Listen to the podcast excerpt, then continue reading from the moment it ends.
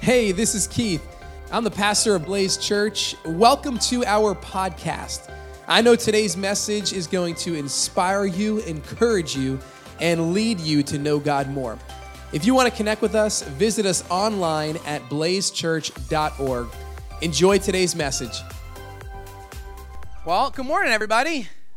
How are you? I got a, I got a feeling about this 11 a.m., Josh. I think they had a little extra sleep and a little more coffee. You guys, you guys were worshiping Jesus a little loud. That was awesome. Uh, well, my name is Keith, and I'm grateful that you're here today. If we haven't met, um, welcome. Uh, it's a privilege to serve on the Dream Team here. And maybe today is one of your first times or your first time with us, and we want to say welcome home, especially to you. You'll notice in the chair in front of you, there's a little QR code. It says first time here. Would absolutely love it if you take out your phone, scan that so we can connect with you this week. Get you a card. Says thanks for being our guest. And uh, before you head out that door, I mean, it's an Amazon rainforest out there. Okay, so hot. Uh, hang out in here a little bit and get get a gift uh, if it's your first time here at our Welcome Home area. Uh, today we're continuing our summer stories series. So, all throughout the summer here at Blaze, for these first six weeks, we've been looking at the stories that Jesus told they're called parables. Now, how many know what we've been defining a parable as? It's a, an earthly story with what? A heavenly meaning. Meaning, really, the parables that Jesus tells teach us about who God is, about his kingdom, and about how we live a part of his kingdom. And today we're going to read another parable in just a few moments. We'll be in Luke chapter 18. So if you want to turn there in your Bible, you can get a head start. But before we get to Luke 18, uh, I want to, as a group this morning, memorize a Bible verse. Is that all right? We're, you're going to leave here knowing a Bible verse. If you've never memorized one yet, we're going to start ground level for you. Two words. You, you can do, say, I can do this. You, it's two words. You and I can learn this one, okay? First Thessalonians 5:17, pray continually. Let's try it together. Ready? Here we go. Pray continually. Say it again. It's going to get in our heads. Ready? Pray continually. One more time. Repetition helps memorization. All right. Here we. Pray continually. Okay. All right. You just memorized the Bible verse, everybody. That's pretty awesome. Yeah. So now let's talk about it for 30 minutes. Two words, super challenging. I mean, maybe as we say that together, there's something that wells up in us. I'm going to suggest there's two thoughts that might rise up in us at the same time. The first thought might be a little negative, might be, okay, sounds great, pray continually. Or another translation says, pray without ceasing or always pray. Um, can't do that. I mean, five minutes at best. By one minute, I'm already thinking about what's for lunch. I'm trying doing my best. So pray continually. It almost sounds like an impossible challenge, and yet it's scripture. This is this is a command of God for us. Pray continually. So while that thought rises up, I can't. Maybe there's also a thought of, but I'd like to. I mean, let me ask you this question, Ready? What would your life look like if you obeyed this command? If you prayed continually? I'm going to give you a one word answer to that question. What would your life look like? Here it is better. You know that's true. It would look better. Imagine if tomorrow you get out on the road and the first thing you do is you just, you're in a place of prayer a place of just God, I thank you for this car. I thank you for this traffic. I thank you for these potholes, Jesus. These are traps of the enemy, and no snare of the fowler will get my wheel. I mean, you just start declaring Psalm 91 over it, right? It just like you get to work and there's a project you didn't anticipate, or a coworker that's out, and now your day looks different. You say, well, but I'm, I'm in a place where I pray continually. Pray first is something we've been saying here for, for years. Just, just pray first. In a couple weeks, two weeks, we'll be in 21 days of prayer, and we'll have our Pray First bracelets again available for you to grab and to wear. Pray continually, pray without ceasing. We've discovered some values that people who are in the kingdom of God embrace and live out. We've discovered generosity. Last week, Josh taught us about humility. And today, I want us to learn the value of perseverance. Strictly, perseverance in prayer. The word perseverance, I looked it up, and the definition is so weighty. I, I just, I love it. Persistence in doing something despite difficulty or delay. That's perseverance. You know, you're looking at a Jim Dandy and you're kind of full. Anybody? And you're like, how am I going to finish all the ice cream and all the bananas? But you're going to persevere. You're going to find a second stomach. You're not, despite the difficulty All right, let's let's make it a little bigger than that. Perseverance despite the difficulty, despite the delay. And in prayer, how do we go on praying when it feels as though God is absent or there's no purpose to my prayers or my prayers aren't aren't doing anything so how do we persevere? Well, to discover that, we are going to look at the words of Jesus. So, as we said, we're in summer stories, earthly stories with a heavenly meaning. And today, we're going to pray together the prayer we've prayed the past three weeks before we read the words of Jesus. Because if we if we don't kind of just silence ourselves and pray this prayer, we may hear the story, but we may miss the meaning. So Jesus gave us this prayer to pray Give me ears to hear. Would you pray that simple prayer with me this morning? Jesus, give me ears to hear. And with that, let's turn to Scripture, Luke chapter 18. Before we get the parable, we get the reason for the parable. And here it is Luke 18 1. Then Jesus told his disciples a parable, a story, to show them. Why the parable, Jesus? Well, here's why to show them that they should, say it with me, always pray and not give up.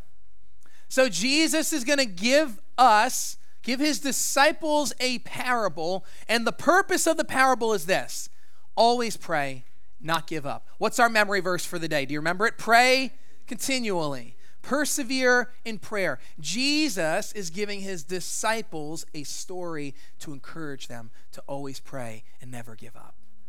Now, this week, as I was in this text and, and just reading and listening and preparing and praying, I saw that the last phrase there, not give up, in the Greek literally means I am faint, I am weary. In fact, some translations translate that last line to say, not lose heart. And as I was just sitting before the Lord in prayer and study and writing, my heart, I believe it was the work of the Holy Spirit, just felt so connected to the prayers of many in Blaze Church that I'm aware of. Many of you that I know to lose heart would be the easier option. There are parents here who have prayed for salvation for their children for decades. There are some who have prayed for healing, to trust the Lord to say, heal this body for years. And it's so easy to lose heart. Maybe your prayer has been for provision or, or for a change in, in your neighborhood. Uh, just praying the hardest prayer, I think Father, your will, not my will, be done. And it feels like I just want to lose heart.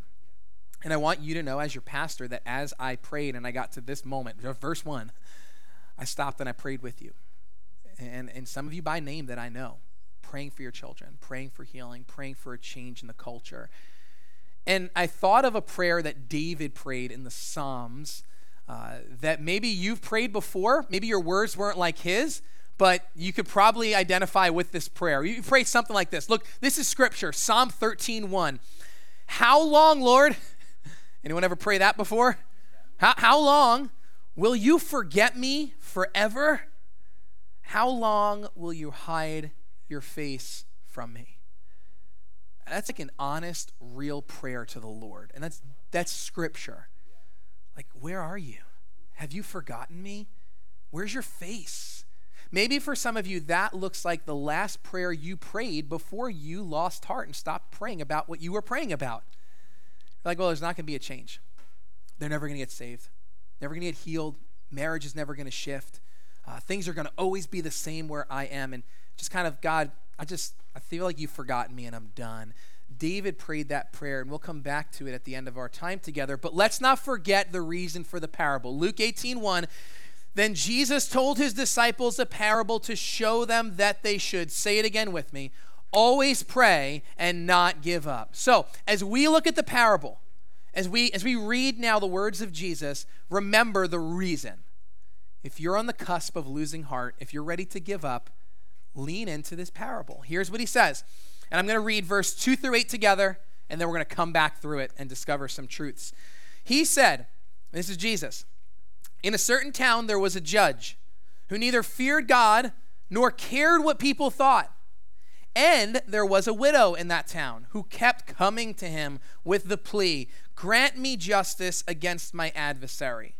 For some time he refused, but finally he said to himself, Even though I don't fear God or care what people think, yet because this widow keeps bothering me, I will see that she gets justice so that she won't eventually come and attack me. Pause for a second. I love this verse. And whatever your image is of the widow, please do not think of her as a frail old lady. Because clearly the judge is terrified of her. She, she's been hitting the weights. Like, she, he's like, if I don't, she's to beat me up. She, she's to take me out.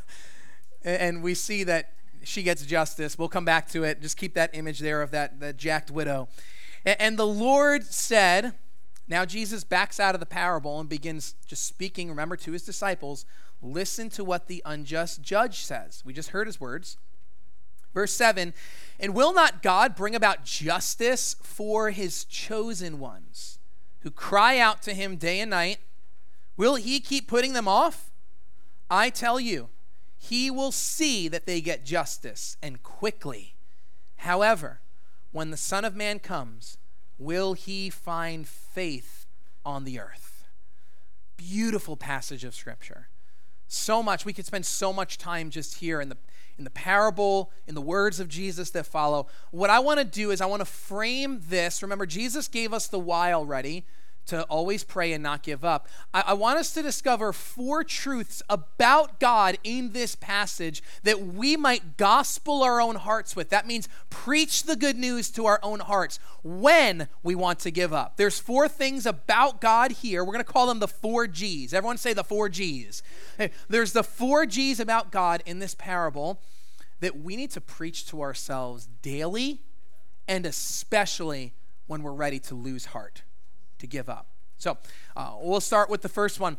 Before we do, uh, a couple weeks ago, my family and I went and visited my wife's grandmother. Uh, kids and, Amy went. She's 93 years old, everybody. In fact, we have a picture of her uh, with with my kids, and you can say "aw" there. It's appropriate. Yeah, it's "aw." Um, and so we went to grandma's house, and I, I was so excited because when we walked in, uh, Judge Judy was on the TV. Everybody, middle of the day and grandma puts the TV at 100 out of 100 volume when you show up. Uh, so you're yelling like, "Grandma, we're here!" Uh, but I was distracted because Judge Judy was there, and I haven't seen Judge Judy in so many years. I was excited to see she's still doing her thing, still judging cases. Uh, and so I, I, remember Judge Judy from back uh, when I would watch Judge Judy. And listen, I don't care what you say, that woman is right always. She just, this is where it goes. Like she's a fair judge. So with that, in our parable, we have no Judge Judy, everybody. Let's read what we had in verse 2 again. Jesus said this He said, In a certain town there was a judge, and look at the description he gives of this judge. Neither feared God nor cared what people thought. What a description for one who is to uphold the law and administer justice. Didn't fear God and didn't care about people. Now, remember, a parable is an earthly story with a heavenly meaning. So we're discovering who God is and who the kingdom of what the kingdom of God is like. And this first character in Jesus' story shows us God by means of contrast, not comparison. So let's talk about the unjust judge. Well, there's a couple qualities. The first is this this judge is selfish. The reason we know that is because the judge doesn't fear God, meaning the judge cares for himself. If the judge feared God, the judge would uphold the law. Now, what is the law? Jesus summarized it best when he said, The whole law hangs on this love the Lord your God with all your heart, mind, soul, and strength, and love your neighbor as yourself. The Jewish people called it the Shema. So if he doesn't fear God, he doesn't care about loving others. We see that in the next line. He doesn't care what people think. Imagine going to a judge and presenting your case, and the judge is like, I literally don't care what you think. I don't care about what you have to say, or your plea, or the evidence. Unkind, unjust. And, again, Jesus' original audience, because we need to first ask who were the original listeners, and we read it was his disciples in a first century Jewish culture. Well, God had given them the law. It's the first five books of the Bible today called the Torah And in it, here's what God said about judges Deuteronomy 16 18. Appoint judges and officials for each of your tribes in every town the Lord your God is giving you, and they shall judge the people. What's the word? Fairly. So when Jesus introduces the unjust judge in his parable, his Jewish audience knows he's breaking the law. He doesn't fear God. He's not judging fairly. The judge was no Judge Judy and certainly was not like the God that we have today. So, what did Jesus say, though, in verse 6 and 7? Listen to what the unjust judge says, and say these words with me Will not God? There's a contrast. The unjust judge eventually gave the persistent widow justice. Jesus goes, If that jacked up guy did it, if that non God fearing man gave justice, will not God? And here's where we learn the first truth about God God's nothing like the unjust judge, but rather God is good. God is good. Now, if I said that phrase, or if I heard that phrase in the church I grew up in in the 90s, there it is, brother. Thank you for preaching. I was going to ask, who knows what you're supposed to? I'll try it again. So, God is good. See, you've been to 90s church. Don't act like you haven't been there. And all the time, there it is. Awesome. Now I feel like I'm at home. I mean, just get me some Veggie Tales and I'm good to go. Right? God is good. He's, he's good all the time. What does that phrase actually mean, though? Because we it could be lost on us. Like, oh, yeah, that, that's great. He's good. Like, no, what that means is that there's no injustice in our God. There's no error in him. As Josh preached last week, he is fair. He's, he actually determines fair. He sets the scales. He's good. He will satisfy us. The justice that you're seeking in the prayers that you're praying when your heart wants to give up, when you want to say, No, God won't do this, will you remind yourself of He's, but He's good. So, this is, this is hard. Whatever He does, whatever the outcome, whatever He decides, we can trust it's good. It may not feel good to us. And see last week's sermon for that tension. It may not feel fair in life with the hand we've been dealt, but we remind our hearts when we want to give up God's good. He, he's good. So if you're reading in, in your scripture, if you have Bible, the Bible with you, you might see a little heading above it that calls this parable the persistent widow. That's what it's been called, the parable of the persistent widow. So let me share with you just two things that are important to know about widows in the first century. Uh, the first thing is that because men controlled the judicial setting, the courtroom, the advocacy, widows were easily exploited in this culture. And God's law actually commanded that widows be defended. Something beautiful about the law God gave the people of Israel that the widow and the orphan were to be cared for. So, like, this widow knows that someone should come to her defense, and yet, here, the one who should uphold her defense the most is being unjust. There's something else to know about this culture. Uh, usually, only men pleaded cases in court. But when a woman did speak, men would consider them courageous to approach the bench, to come and speak. Why? Because it wasn't normal. So we have the persistent widow. Verse 3 says, And there was a widow in that town who what? What is she described as doing? She kept coming. Not once. She kept coming. With her plea, grant me justice against my adversary. Here's what I want us to see from this she kept coming when she didn't have to. She could have gave up. She could have been overcome. She could have been overcome by her fear of the judge. Clearly, he's wicked, he's unjust, he won't grant her justice on the first ask. The second, she keeps coming. She could have been overcome by her fear of the crowds. To have to keep coming before and keep taking that step of bravery to step out and be courageous. She could have been overcome by whatever her plea was to say, you know what, I'm just never going to get justice. This situation is too big for me to see the solution on. Yet, she was not overcome by any of that. What do we discover about God from how this widow navigates her consistency, her perseverance? Well, here's the truth we need to be reminded of in the moment where we want to be overcome by fear fear that maybe God can't handle my situation. God's not listening. Psalm 13:1. Where are you, Lord? You've forgotten about me. In that moment, we need to remember this truth about God. God is glorious. He's glorious. Now, we need to understand that word glorious. What does that mean? The word glory literally means weighty.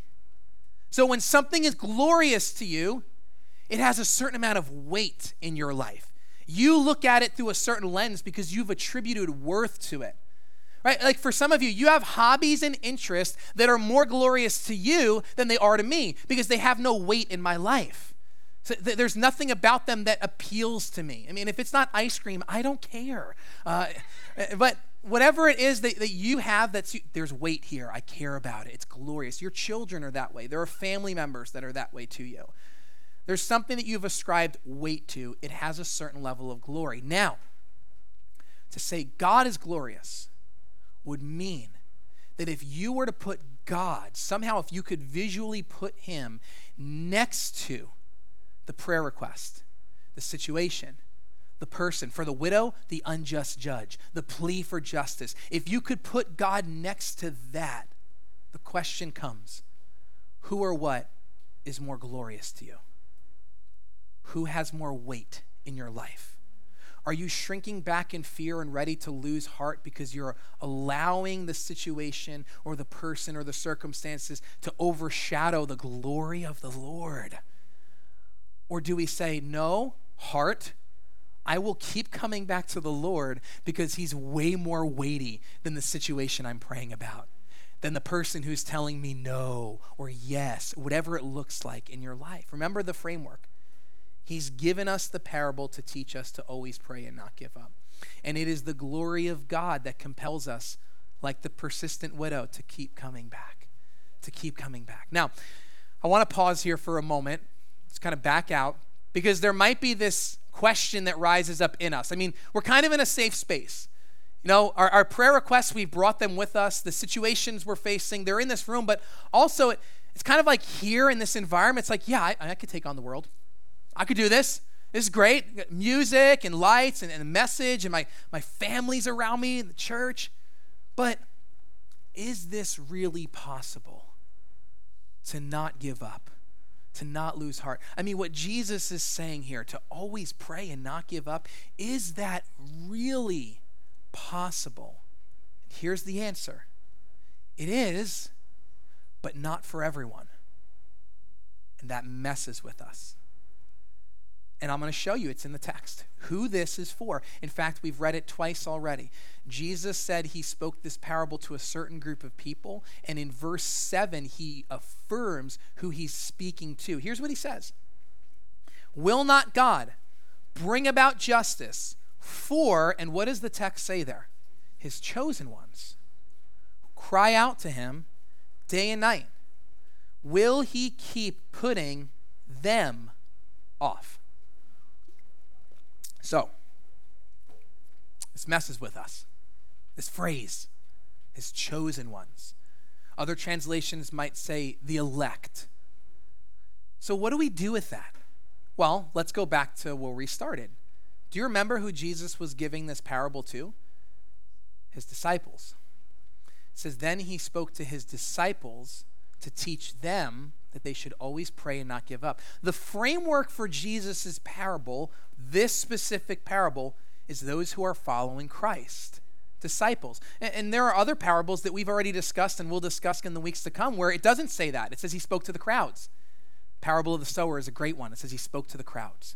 But this parable, this teaching about always praying and not giving up, he specifically says, I'm speaking to my disciples, and he affirms in there this phrase, the chosen ones, his chosen ones. So, first, a disciple is one who has forsaken themselves and is following Christ. That's a disciple of Christ. In one word, a disciple is surrendered. There has been repentance, a turning away from selfishness and sin, and a turning towards the Lord. You are now Lord of my life, means you call all the shots. From my schedule to my money to my decisions, all of it I'm in your footsteps. You determine. My, I love this description of a Christian. It's one whose, per, whose identity, personhood is formed around the person and work of Christ. everything about you formed around him. Well, what about this? It's chosen ones. And that phrase can be used, maybe even misused in different circles. And maybe you come from a church background. Some of you, you already showed me you were from 90s church. So you've been serving the Lord for 30 years. Uh, you, you've been, maybe there's been circles where you've heard, well, this phrase, I'm chosen, I'm elect. And, and maybe for some, it would say, well, that phrase fuels pride in me. I mean, after all, if I'm chosen, that's awesome. But also despair in others. They would say, but why not me? What about me? And I just want to offer to you this morning, as a 33 year old, that I by no means have this figured out, nor will I say that I'm wiser than the church fathers or the reformers. I want to show you what Scripture says in light of this truth that we need to remember. God is gracious. So, in, in light of chosenness and discipleship, what we first need as our foundation is this truth the Lord Himself is the gracious one. If you are to say this morning that you are saved, that you are made new, that you are a disciple of Christ, that you are chosen by God, remember the foundation of your choosing. It is God's grace. He initiated, you responded. He started it. You didn't wake up one day and say, you know what I need? I need the Lord. No, He came first. He moved on your heart. He, the gospel was presented. So then, how do we frame this about being chosen and being a disciple of Christ? Who then? After all, a question. It's possible, but who then? Uh, how many here, by show of hands, play with me, please, uh, have memorized Romans 3.23 in their life? I'll give you a hint. For all have sinned and fall short of the glory. All right. Awesome. Pat yourself in the back. You know two Bible verses, all right? The rest of us, pray continually. Let's say it. Pray continually. You've got one. That's awesome. So I was talking to Josh about this, and we kind of decided together. We grew up, we've known each other since we were young, went to Christian school our whole lives together. That first grade was when we learned Romans 3:23, for all have sinned and fall short of the glory of God. Uh, last week I was reading through Romans, which is in the New Testament, sixth book there, and I got to Romans 3, and I was so angry. I was so angry. Here's why. I was taught to memorize Romans 3:23, but nobody ever told us to memorize verse 24 or verse 22. And and here's the problem with that. Verse 23 is in the middle of a sentence that starts in 22 and ends in 24.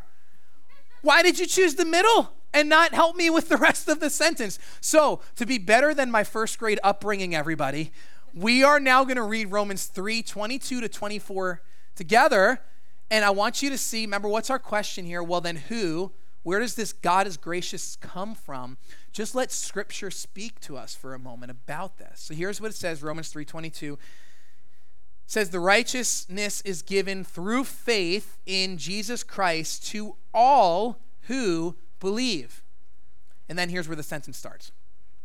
There is no difference between Jew and Gentile for all have sinned and fall short of the glory of God, comma, Paul, still moved by the Holy Spirit, still writing what the Spirit's moving. Here's what he says For, and all are justified freely by his grace through the redemption that came by Christ Jesus.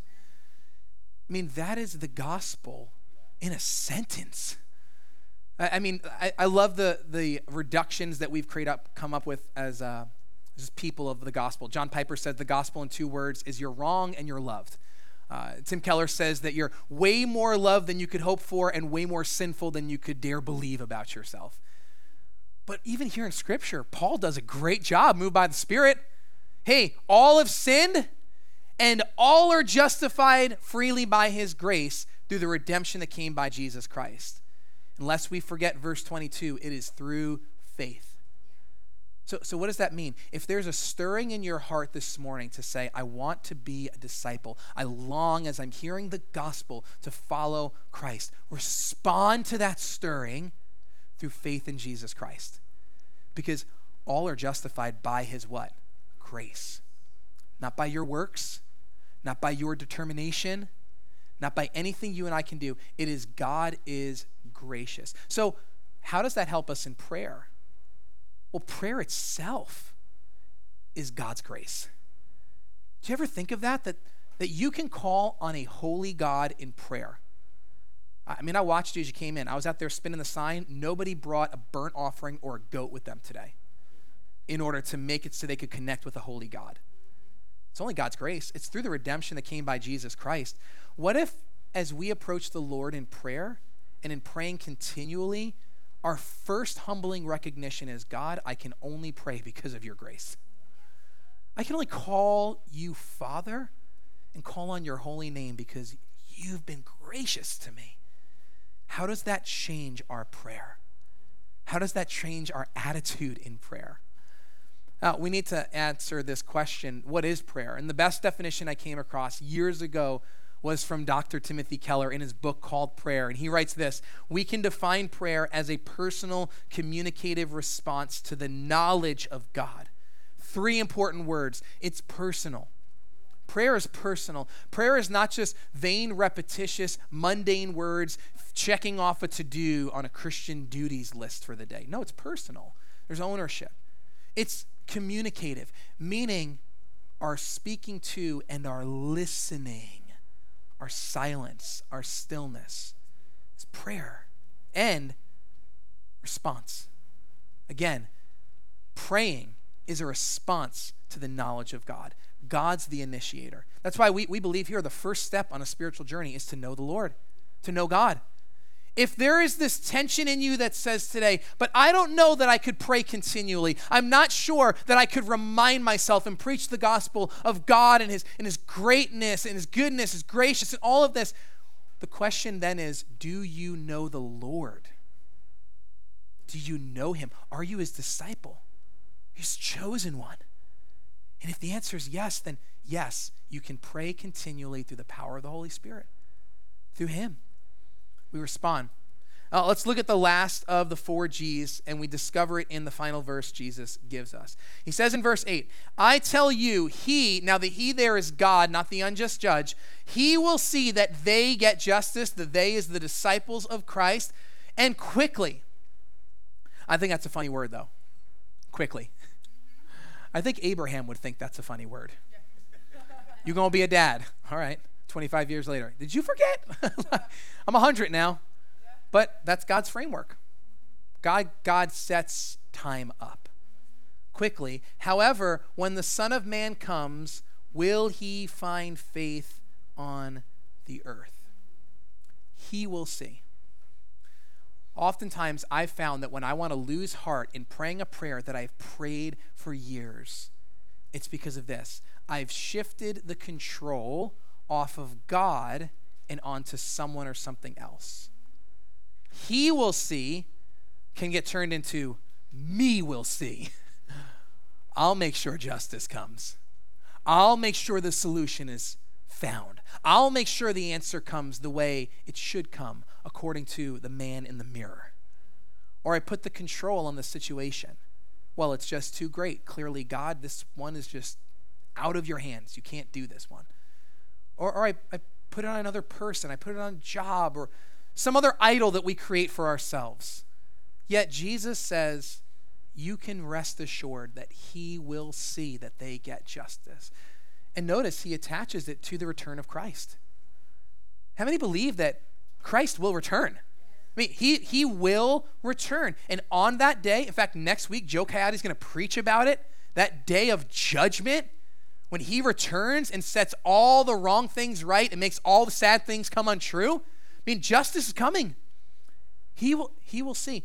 So here's the truth we need to remind our hearts of God is great, meaning his power, his immensity.